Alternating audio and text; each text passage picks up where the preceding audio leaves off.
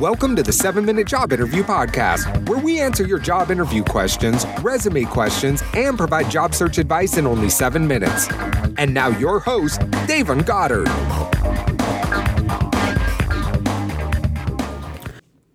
Hey, how's it going, everybody? It's Davon here with the 7 Minute Job Interview Podcast, where we help young professionals advance in their careers, and we do so by answering your questions. So, with that being said, let's jump into today's question. I just graduated and I have a lot of volunteer experience and extracurricular activities on my resume. I don't have much experience and I'm not getting the results I want. What's wrong with my resume? So, this is a great question. Um, this happens time and time and time again. So, go through college, you have a full you have a full class workload, right? So you don't really have the time for internships for the most part. You know, some people are extremely busy. They're involved with a ton a ton of organizations, and you know you you have to study. So is during the school during the semester it's going to be tough to get those internships. That's why I'm always talking about freelancing and using um, websites like Upwork.com and Fiverr.com. But I just want you to know that experience is always going to triumph over everything on the resume. That's the most important part of the resume, and it's always going to be like that. Well, well, let me not say that because um, there are different factors that needs to take place um, in order to hire a candidate. Um, because in in, cer- in certain so let's say certain instances, um, you know, if someone is great at their job and they're the best, like the absolute best at that given category, um, and they're not that good of a person and they don't fit in with the culture, um, they're going to have to leave, you know. But those are extreme, extreme circumstances. Those are extreme instances. But for the most part, experience is the nuts and seeds, the grains. It's it's the meat of the resume, right? The experience. At the end of the day, employers want to know if you can do the job. Can you do it? And are you able to go beyond your duties and are you able to do it within the price range that we're willing to offer you? Um, it all boils down to that.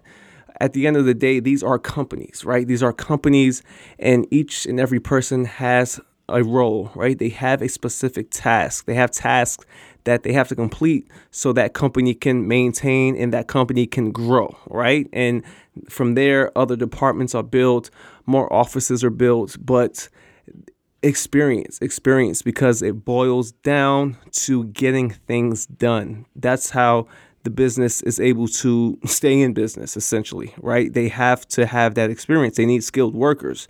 And and the fact that you have work experience that's going to that alone is just going to um, pique employers' interest about you, right? If you have the experience, because they want people who can come on board, hit the ground running, and make things happen. Of course, you're going to get all the training and stuff you need, but they're looking for very capable people who who's familiar with the job. So, for an example, um, even if you started your own, let's say um, you're thinking about starting like a small company or like a nonprofit or you know something small online or even your personal brand, right?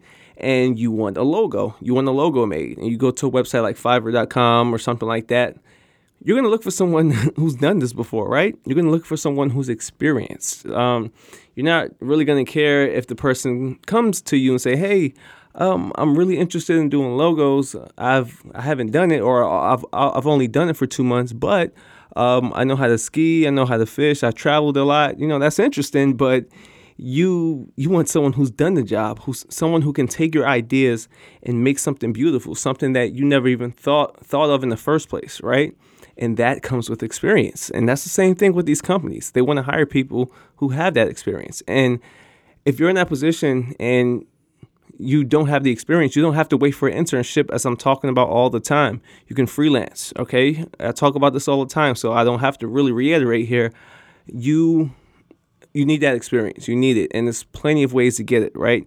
You no longer have to wait for a company to give you permission for you to get experience because there's so many resources at our disposal and we can make it happen. So that's a great question. Uh, thank you for asking it. Now, with that being said, um, make sure you guys jump over to iTunes. I would uh, appreciate a review, rating, and review. Um, I love to hear from you guys. And just see how the show is helping. You know, um, a lot of you guys contact me on LinkedIn, and that's awesome. I really do appreciate it. But let's start um, bringing that over to iTunes. Let's get this thing some reviews. I just found out that uh, we'll actually talked about this last episode that uh, the Seven Minute Job Interview Podcast is one of the top podcasts in the career section in iTunes, which is awesome. And that's thanks to you guys. So let's get that ranking up a bit. Let's hit some reviews on iTunes. So, with that being said, I'm Devon, your host of the Seven Minute Job Interview Podcast, and I'll see you in the next episode. Peace out.